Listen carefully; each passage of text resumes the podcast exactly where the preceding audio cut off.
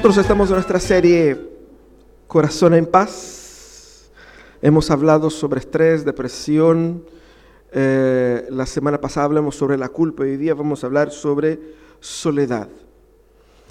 Y cuando hablamos de soledad, obviamente que estamos tratando de un tema que es muy eh, eh, recurrente en nuestros días. Y quisiera empezar con una poesía de John Donne, que es un, fue un,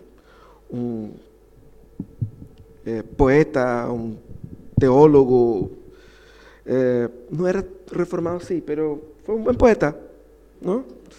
Ah, que después una de sus frases quedó ahí eh, popularizada en una canción de, de, de Bon Jovi, parece.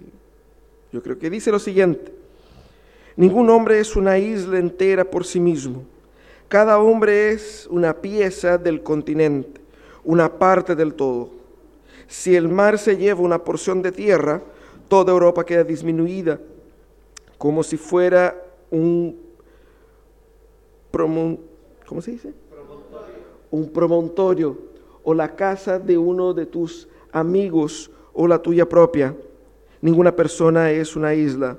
La muerte de cualquiera me afecta porque me encuentro unido a toda la humanidad. Por eso, nunca preguntes por quién doblan las campanas, doblan por ti.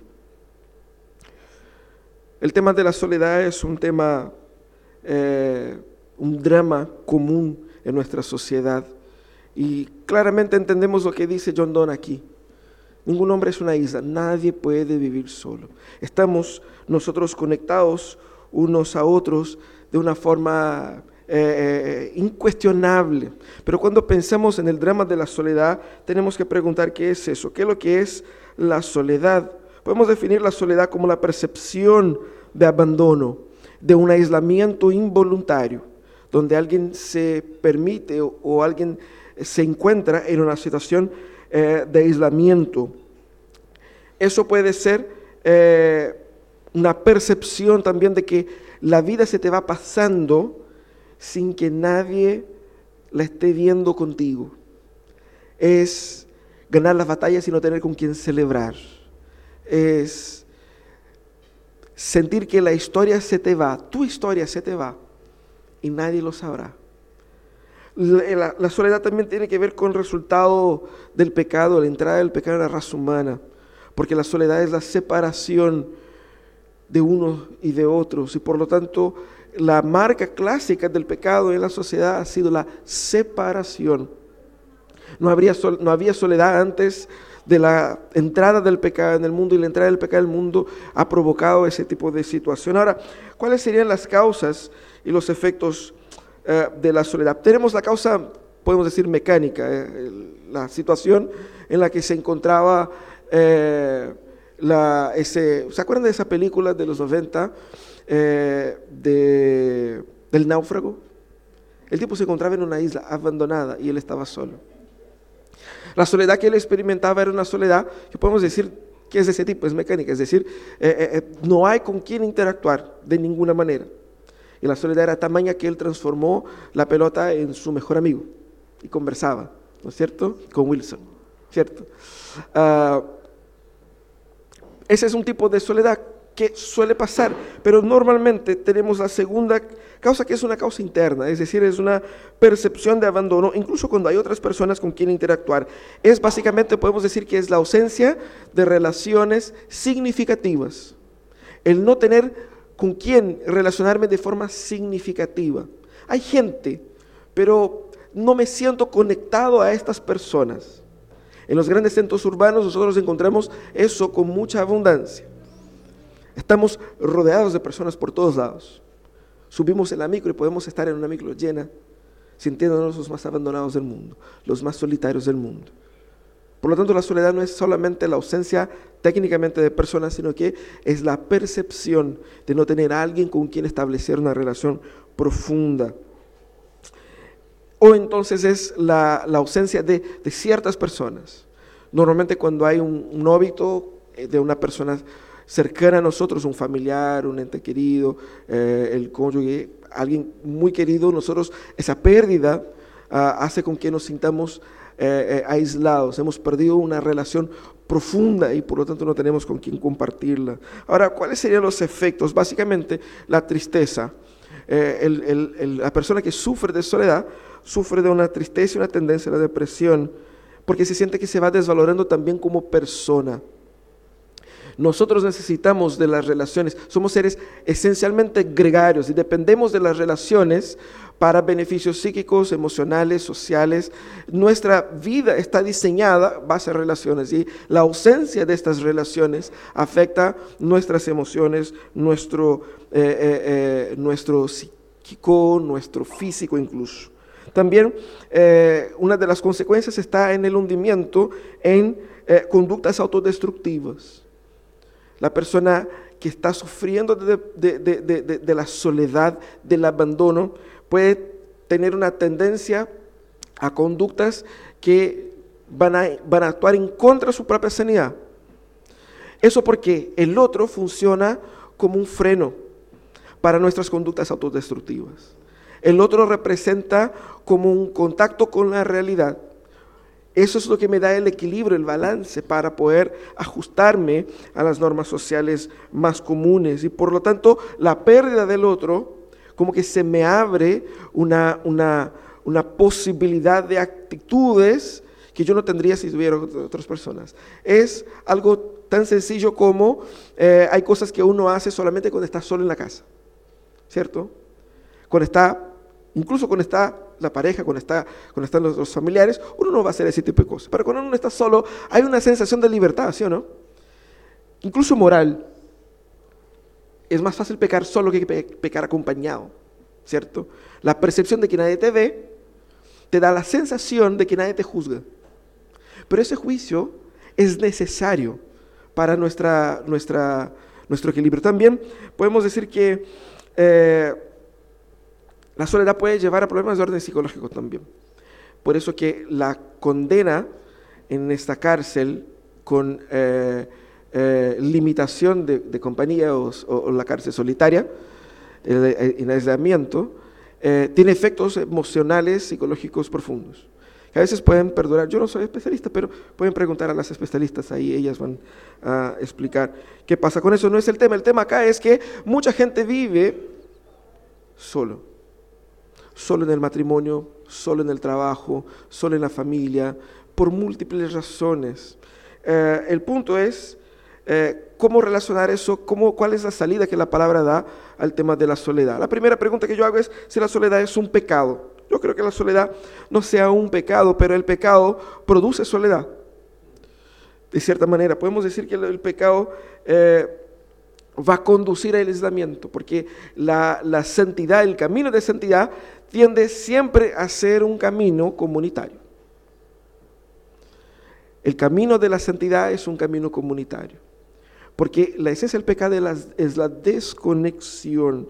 Y eso es importante entender. ¿Qué es lo que la Biblia habla de forma general? ¿Cuál es el marco teológico de este tema? Podemos entender que ese tema va eh, tratar el corazón del ser humano o varios pecados en el corazón del ser humano y ese pecado nace primeramente en el individualismo.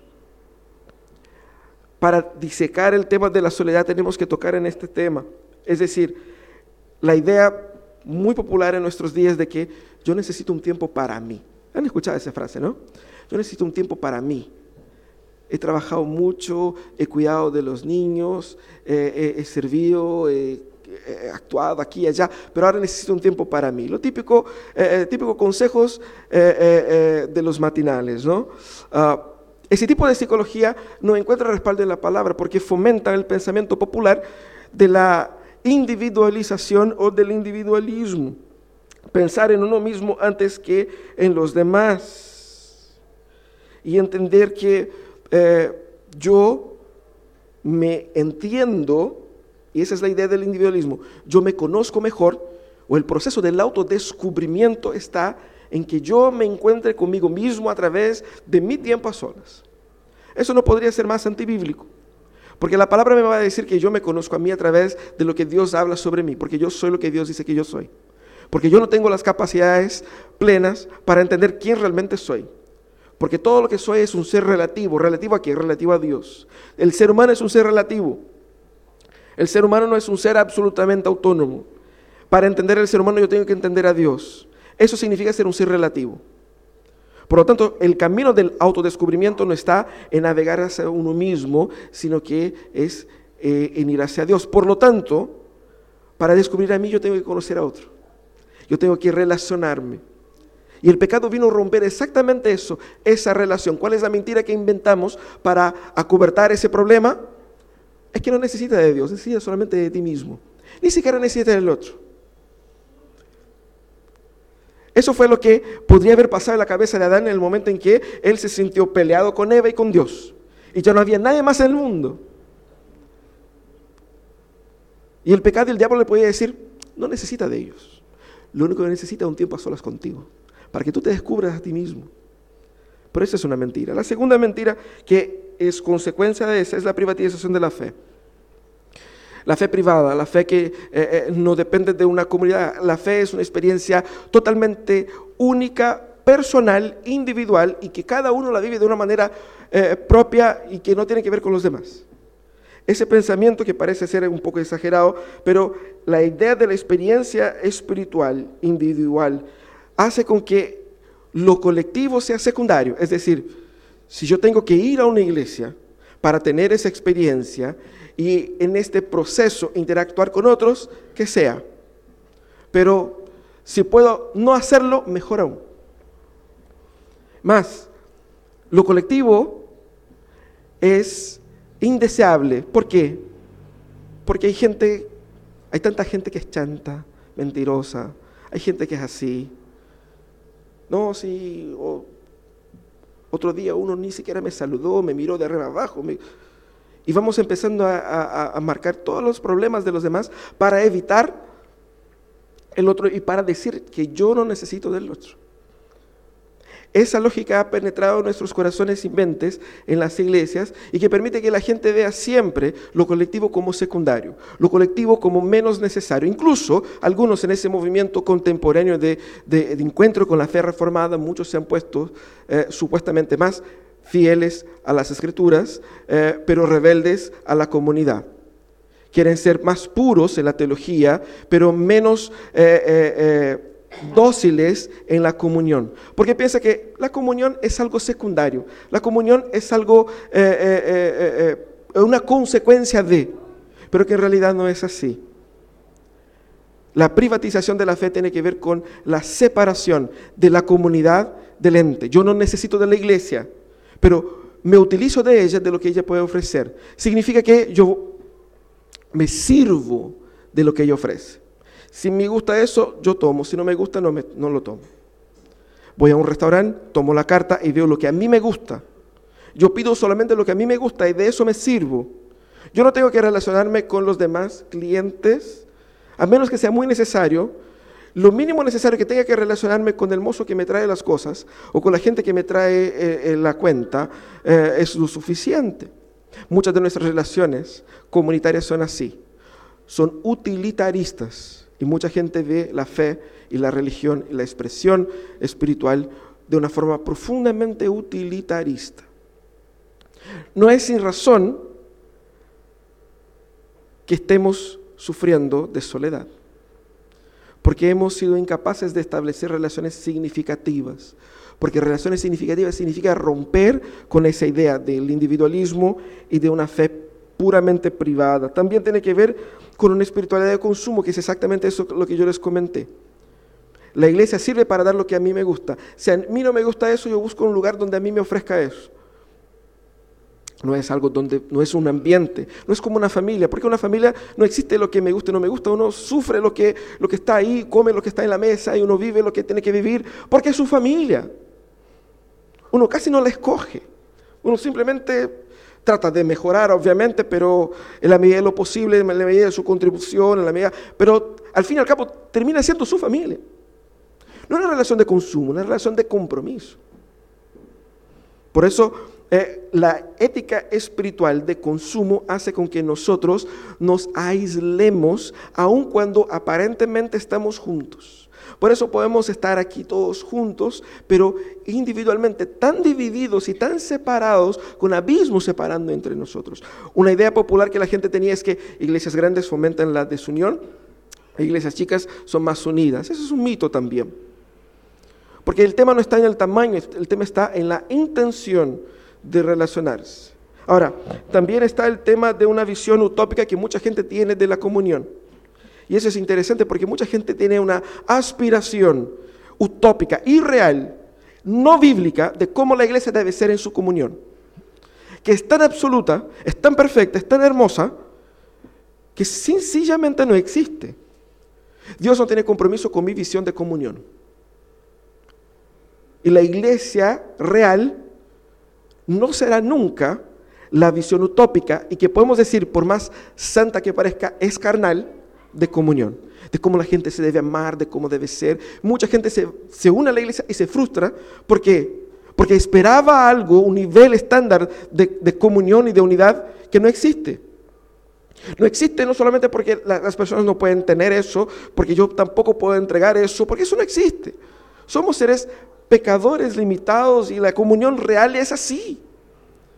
Pero la obra del Señor que nos une, une y trabaja y genera comunión en la iglesia real, en la comunidad real, en la familia real. Por eso debemos romper con eso. E, es interesante que, eh, vamos a hablar un poco más sobre eso más adelante, pero es interesante cómo nosotros estamos eh, eh, infectados de ideas que son contrarias a la teología de la comunión y por eso mismo la soledad es un problema para creyentes y para no creyentes. ¿Cuál es el contexto teológico de la comunión? Dios mismo no está solo. Dios subsiste en tres personas y subsiste perfectamente, en perfecta unidad en esas tres personas. Ese es el modelo de relación con el cual Dios nos creó, para una relación perfecta con Él. ¿Qué pasa? Nosotros, por el tema del pecado, nos hemos separado. Pecado es esencialmente separación. Si tienes una pelea con su esposo o su esposa, ahí está, eh, hay pecado de por medio. De ambas partes, puede estar seguro. El pecado separa a las personas, el pecado aísla a las personas. El pecado nos separó de Dios y de nosotros mismos y de nuestro prójimo. Pero Cristo vino y produjo la reconexión. Cristo vino a apaciguar, Cristo vino a restaurar la conexión entre nosotros que somos aislados, separados. Él nos unió con Él y, entre nosotros mismos a través de la cruz. Ese es el contexto en el cual el texto que vamos a estudiar hoy día nos, introduce, que es el texto conocido de Hechos 2, eh, la experiencia de la iglesia primitiva de los versículos 40, 37 al 47, que dice, cuando oyeron esto, todos se sintieron profundamente conmovidos y les dijeron a Pedro y a otros y a los otros apóstoles, hermanos, ¿qué debemos hacer? Arrepiéntase y bautícese cada uno de ustedes en el nombre de Jesucristo para el perdón de sus pecados, les contestó Pedro, y recibirán el don del Espíritu Santo. En efecto, la promesa es para ustedes y para sus hijos y para los y para todos los extranjeros, es decir, para todos aquellos a quienes el Señor nuestro Dios quiera llamar. Y con muchas otras razones les exhortaba insistentemente sálvense de esta generación perversa.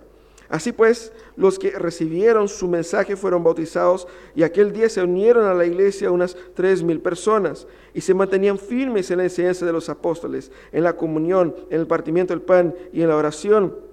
Todos estaban asombrados por los muchos prodigios y señales que realizaban los apóstoles. Todos los creyentes estaban juntos y tenían todo en común. Vendían sus propiedades y posesiones y compartían sus bienes entre sí según la necesidad de cada uno.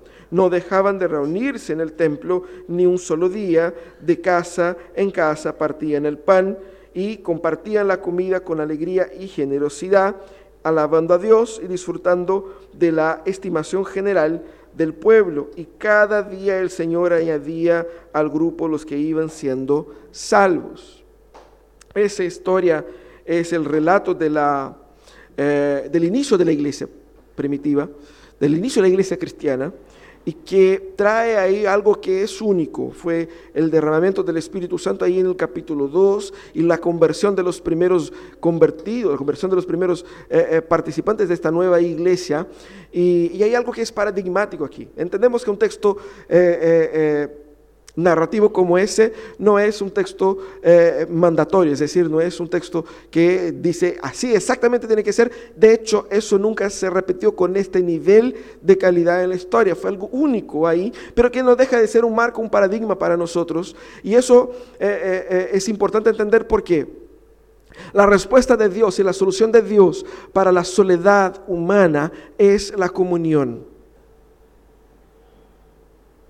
La respuesta de Dios para la soledad humana es la comunión. Hemos leído al inicio eh, del culto que Dios es el Padre de los huérfanos. ¿Cómo? Mágicamente. Ese los aparece, los cuida.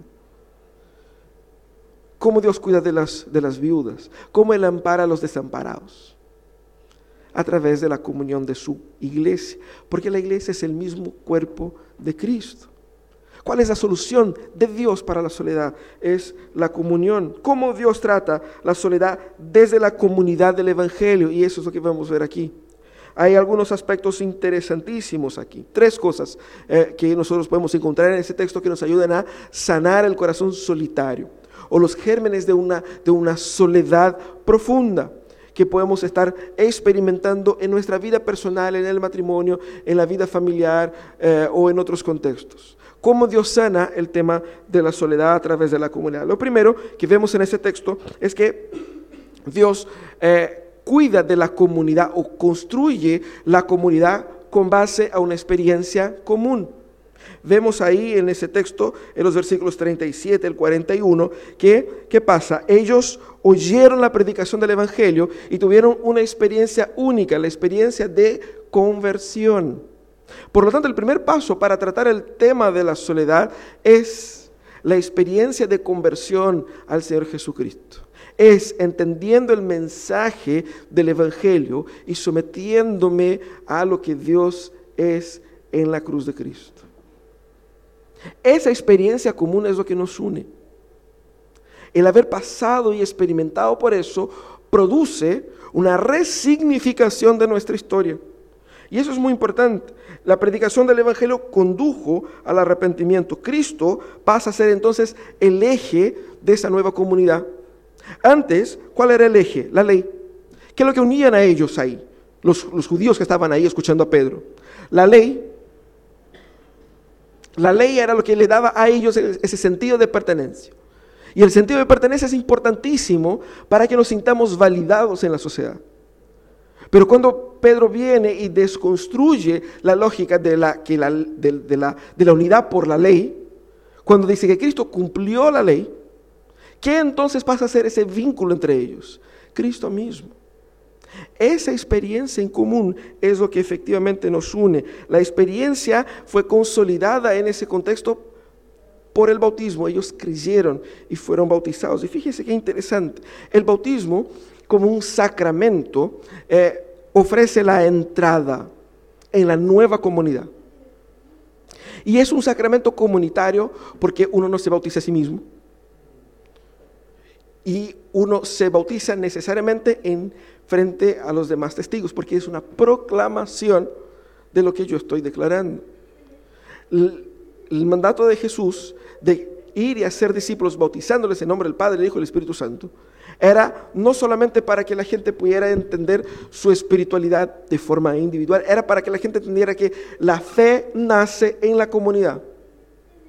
La comunidad fomenta la fe y es en la comunidad donde uno experimenta la fe.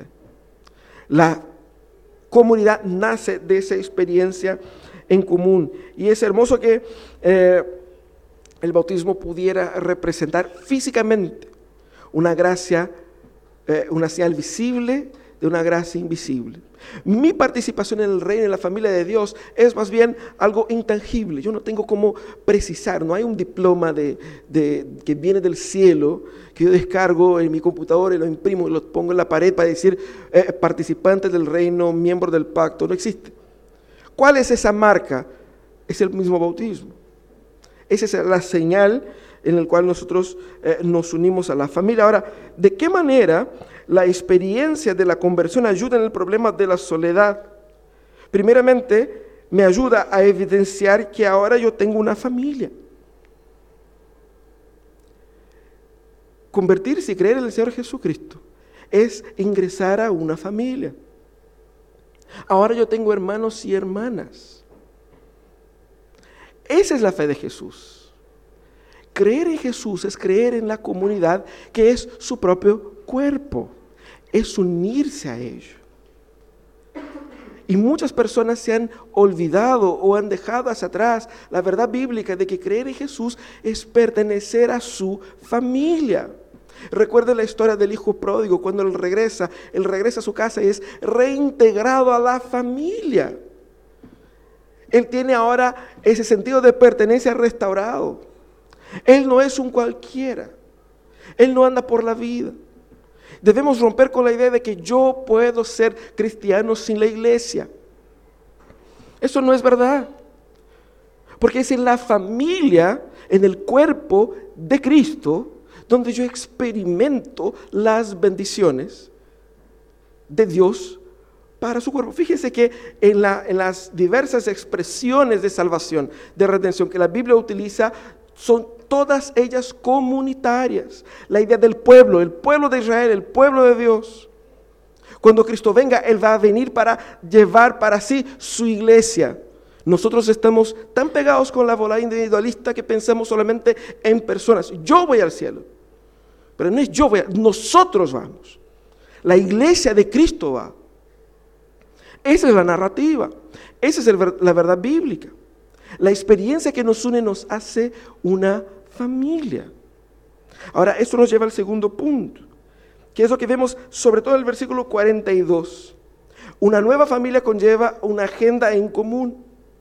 Y es ahí donde la gente eh, empieza a perder el interés por la idea de familia o de cuerpo, eh, porque abandonar eh, el individualismo para unirse en la comunidad implica en negar a su propia agenda. Yo tengo ciertos intereses teológicos y me gustaría estudiar más eso, eso y eso, no tanto eso y eso. No me gustaría, no me gusta hacer esas cosas, eso está de más. Entonces yo voy armando mi agenda y voy buscando dónde, dentro de mi gusto personal, eh, el mercado evangélico me ofrece lo que a mí me gusta. Porque yo entiendo lo que es mejor para mí. Ese es el pensamiento popular. Pero la lógica del Evangelio es que una vez que yo me sumo a esa familia, yo tengo que entender que hay una agenda en común. Esa agenda en común, ojo, no es la agenda que fue definida por la comunidad. La agenda en común es la agenda de Cristo para su comunidad. La agenda en común no es la agenda de, ese grupo en específico, porque podemos unirnos aquí y, armar una agenda que, es totalmente nuestra, profundamente carnal. La agenda aquí es la agenda de Cristo para su iglesia, porque la iglesia es la iglesia de Cristo, el cuerpo el cuerpo de Cristo, la comunión y la comunidad es la comunidad de Cristo. Por lo tanto, yo tengo que someterme a la agenda de Cristo y cuesta, cuesta. Porque Cristo va a querer trabajar en mí cosas que yo no quiero trabajar. Cristo me va a guiar por caminos que yo no quiero andar. Y yo me voy a sentir obligado a tratar temas que no me gustaría. Pero eso es necesario para tratar a mí. Yo no sé lo que es mejor para mí, pero Dios sabe. Y a través de su comunidad Él obra en mí. Él me va a poner al lado de una persona que yo no escogería estar al lado de esa persona. Pero estoy ahí con ellos, estoy estancado con esa persona. ¿Por qué? Porque Dios está obrando en mí y está obrando en ella, a través de mí. Y Dios como Señor y Salvador de su iglesia, él sabe lo que es mejor para ella. Eso es importante. Fíjese que la nueva agenda que vemos en el versículo 42 está marcada por la expresión y perseveraban. Esa es la, traducción más adecuada. Y perseveraban en eh, la fe de los apóstoles, perseveraban eh, en la eh, comunión, en la oración, en el partimiento del pan. Ahora, fíjese un poco en esas palabras. Si ellos perseveraban, está la la fe de los apóstoles o la doctrina de los apóstoles, que es decir, es la doctrina eh, que Cristo entregó a los apóstoles, está bien en la palabra, ellos perseveraban en la palabra, está bien. Luego viene, también perseveraban en la comunión, en el sacramento y en la oración. Nuestra cultura religiosa va a entender, bueno, está bien el tema de la palabra, algunos van a decir, lo esencial es palabra, sacramento y oración. La comunión, la comunión es como, una, es como un tema secundario. Es como algo que se da mientras tanto. La comunión no es así como una primera necesidad para la vida humana, para mi espiritualidad al menos. Pero aquí el texto pone la comunión común de, de las marcas de la iglesia. Lo que da aquí en ese texto, versículo 42, serían las marcas clásicas de la iglesia. La predicación de la palabra, la unidad del cuerpo, la, ejecución correcta de los sacramentos y una vida espiritual de búsqueda y dependencia del Señor en comunidad, porque esa oración no era la oración solitaria, que es eh, útil y necesaria, pero la oración que se menciona aquí era la oración comunitaria. Por lo tanto, lo que estamos hablando es que Dios establece para su comunidad una nueva agenda para que la gente se someta a esa agenda. Esa agenda era una agenda nueva también para ellos, porque ellos recién se convirtieron y eso también era nuevo para ellos. Todo era bastante nuevo para ellos. Y esa nueva agenda era guiada por Dios, era guiada para Dios, lo que hizo que la comunidad llegase a hacer cosas que antes eran imposibles, como vemos en los versículos que siguen. ¿Ustedes creen que eso de repartir las propiedades y, cuidar para lo que el, que está necesitado tenga y así, que eso nació del, del corazón filántropo del ser? No, eso es parte de la agenda de Dios. Ellos no habrían hecho eso, porque eso no estaba en la agenda de ellos. Necesitamos someternos a la agenda de Dios. Usted que lucha contra la soledad, Ojo que muy probablemente puede estar luchando contra la agenda de Dios para ti. Dios te ha puesto en una familia, no para que tú te sirvas de esta familia, sino que para que seas parte de ella, en una agenda que no es tuya ni del otro, es de Cristo para ella. Muchas veces la soledad es producto, sí, de nuestra arrogancia, de no querer someternos a la dinámica social que Dios nos quiere entregar. Así es como el Señor va sanando su, pueblo. Es interesante que eh, Dios no quiere sanar mi corazón solitario de la forma como yo quiero sanarme a mí mismo. Y eso es importante entender. Uno se siente solo y busca soluciones. Y uno busca las soluciones que a uno le parezca. A mí me parece correcto. Necesito eso. El punto es que si yo me siento solitario, yo tengo que buscar en la palabra cómo el Señor me quiere sanar. El Señor me va a sanar de la forma como Él estime que debe ser y no como yo estimo. Por lo tanto, tengo que someterme al tratamiento de Dios. Dos, la agenda en común del Evangelio nos libra del círculo vicioso del victimismo que me hace pensar que eh, es que nadie me da atención, es que nadie me quiere, es que nadie me valora, nadie me llamó, pasó por mí ni me saludó, eh, yo fui y no me... Seguramente ustedes han pasado por una circunstancia así. Cuando yo era adolescente, Mariana sabe, eh, los adolescentes de la iglesia se reunían así para ir al cine, para ir al mall y todo eso.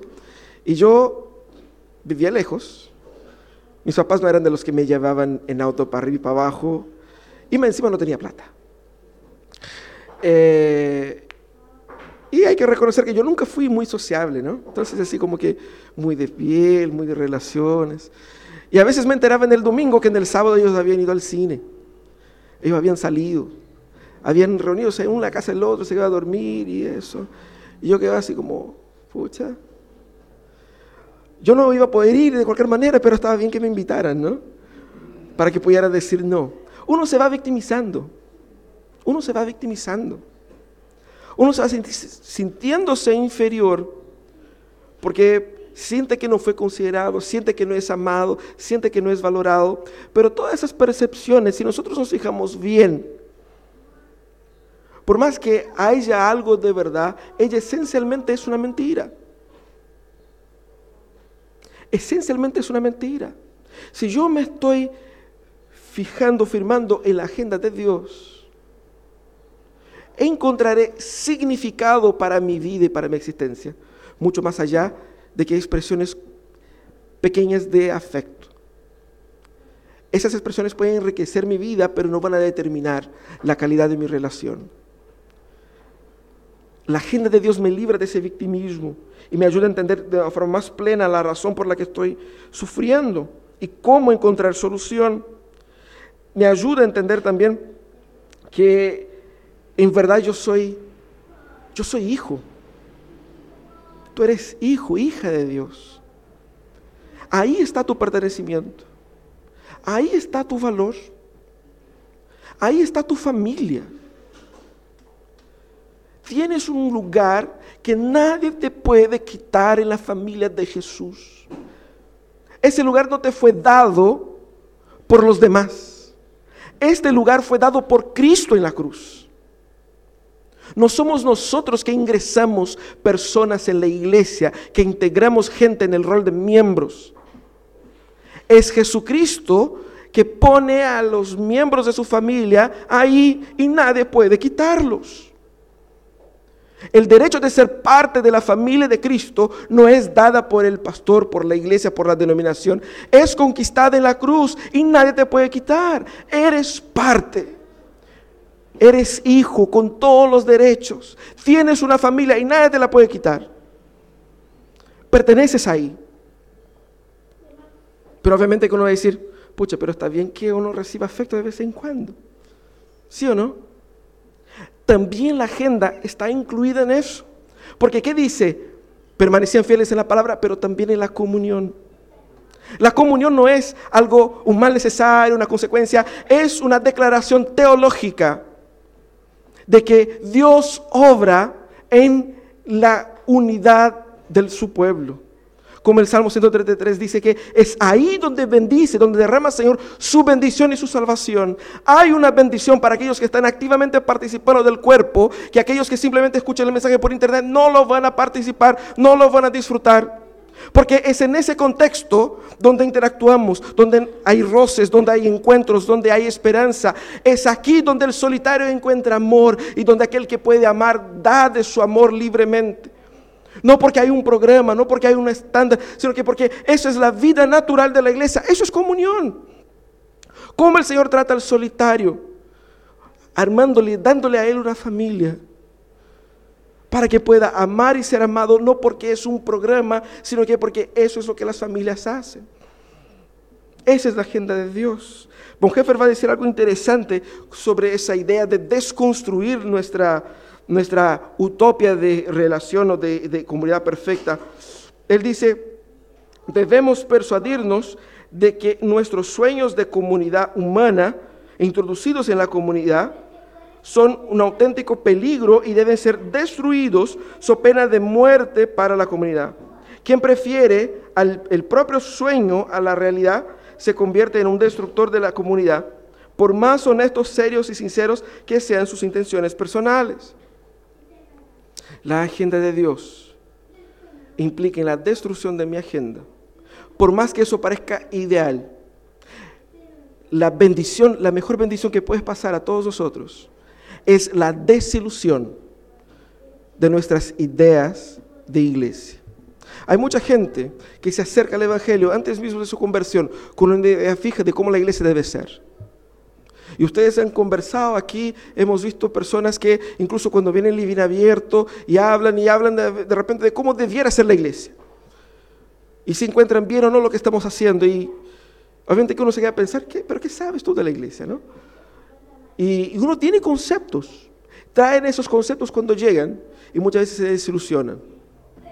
Pero esa desilusión es buena. Necesitamos de ello para entender la iglesia real. La iglesia de Jesús no es la iglesia que tienes en tu mente. La iglesia de Jesús, las personas a las cuales debemos amar y relacionarnos, ellas son personas de carne y hueso, frágiles como somos nosotros y necesitamos unos de otros necesariamente para experimentar la plenitud de la bendición de Cristo como cuerpo. Ahora, esta comunidad se vive no solamente en una experiencia común, en una agenda común, pero por sobre todo en un poder común. El poder del Espíritu Santo derramado sobre los primeros creyentes transformó esa comunidad en una comunidad única en la historia, de autosacrificio, de autoentrega, de dedicación unos a otros. Claramente la acción del Espíritu Santo era lo que produjo la transformación. En cada alma había temor, temor a Dios, Temor es esa reverencia sobrenatural producida por el Espíritu Santo en uno que hace con que uno quede maravillado con la gloria de Dios, pero también se somete con mayor insistencia en obediencia al Señor. Eso lo da el Espíritu Santo nomás. En cada alma había temor. Y es interesante que la expresión que usa Lucas aquí es alma. En cada alma había temor. No solamente en cada persona, en cada psique. Esa es la palabra, había temor. Es decir, es, es una percepción mucho más profunda de la experiencia. Y eh, juntamente con ese temor estaban los señales. Estas señales son necesarias en ese momento de la historia porque ellos no tenían lo que tenemos nosotros, que es la palabra de Dios impresa, escrita en sus manos. Ellos no tenían el Evangelio escrito. Habían pasado menos de dos meses de la muerte y resurrección de Jesucristo. Entonces ellos estaban ahí en el calor de los eventos. Y los apóstoles estaban contándoles a ellos lo que ellos habían escuchado. No, había dado tiempo de producir libros y de enseñanza eh, sistematizada como tenemos ahí en las cartas de Pablo, de los demás apóstoles y en fin.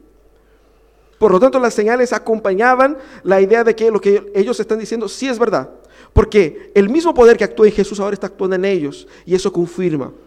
Por eso nosotros también podemos decir que somos una iglesia que vive en el fundamento apostólico. Somos una iglesia apostólica, que cree en la fe de los apóstoles, porque la fe de los apóstoles es la fe eh, del mensaje de Jesucristo entregada a los apóstoles que fundaron efectivamente la iglesia. Por lo tanto, ese era el poder. Y fíjense qué interesante. Esa comunión producida por el Espíritu cambia el paradigma de estas personas. Ellos ya no viven por sí mismos, ni para sí mismos bajo el alero de la ley. Ahora ellos entendieron que son parte de otra comunidad, de una nueva comunidad. Y esa nueva comunidad se rige por otras reglas. Cambia el paradigma social y que se permite conectarse unos a otros como hermanos. Ya no más bajo la ley, ahora bajo la gracia de Jesucristo. Pero también revela en ellos constancia y regularidad en la comunión, porque era una perseverancia en la comunión ellos se esforzaban por estar en comunión y por estar en prácticas públicas, es decir, prácticas comunitarias de piedad. No solamente oraban ellos en su particular, pero ellos oraban juntos, mostrando que el poder de Dios fomentó en la iglesia un verdadero avivamiento, una verdadera pasión por Dios. La pasión por Dios va a generar pasión por el otro. No existe avivamiento que genere aislación o aislamiento. El verdadero avivamiento va a unir, el verdadero avivamiento va a agregar, el verdadero avivamiento va a producir amor por el otro. Eso es lo que pasaba. ¿Cuáles son los síntomas, los efectos de este avivamiento que estaban pasando ellos acá? El amor increíble que tenían unos por otros. El deseo de estar juntos, porque estar juntos significa servir al otro, bendecir al otro, ser bendecido por él. Es la experiencia más obvia de relaciones significativas. ¿Qué tan significativa es una relación para que yo pueda vender un terreno que tengo para ayudar a un hermano que está en necesidad? ¿Qué profundidad de relación hay ahí? ¿Qué persona solitaria había en esa iglesia? Donde se mueve el Espíritu Santo no hay soledad. Y el Espíritu Santo cuando se mueve en mí, me mueve para dar, para servir. Por más que la iglesia no sea como yo anhelo que sea, y quizás mis anhelos sean carnales y pecaminosos. Por lo tanto, el Espíritu Santo me conducirá a servir y a armar una iglesia, a servir y amar personas, a conectarme con personas, porque cuando hago eso no solamente estoy sanando mi corazón de la soledad, pero estoy sanando a otros solitarios también. Es así como el Señor va tratando su iglesia. El poder del Espíritu Santo abrió el corazón del uno al otro y así ya no había gente solitaria en la comunidad. Y más, la Biblia describe, al Espíritu Santo como ese paráclito, el consolador que camina con nosotros. Así que, ¿cómo vencemos entonces la soledad? Primero, vuelve al inicio. Vuelve a la relación propia con Jesucristo, al arrepentimiento y conversión. El corazón solitario puede derramarse delante del Señor en perdón y reconciliación. Porque si tú te reconcilias con Cristo, te reconciliarás con el prójimo y contigo mismo.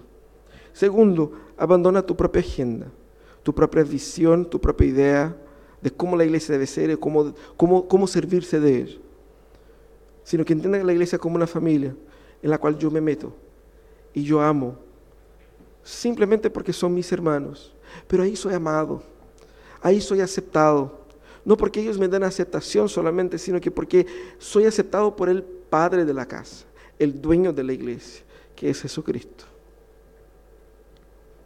Pero busca también llenarse del Espíritu Santo, porque en el poder del Espíritu Santo, en ese avivamiento que produce el Espíritu Santo, en lo privado, te conducirá a un avivamiento, y una experiencia profunda de amor y aceptación, relaciones significativas en lo colectivo. Una de las señales de que yo estoy enfriando mi corazón es cuando el otro ya no me importa. Lo comunitario es secundario. Vamos a orar, vamos a pedir perdón al Señor, sanidad al Señor, gracia para que Él sane nuestros corazones. Señor, sáname.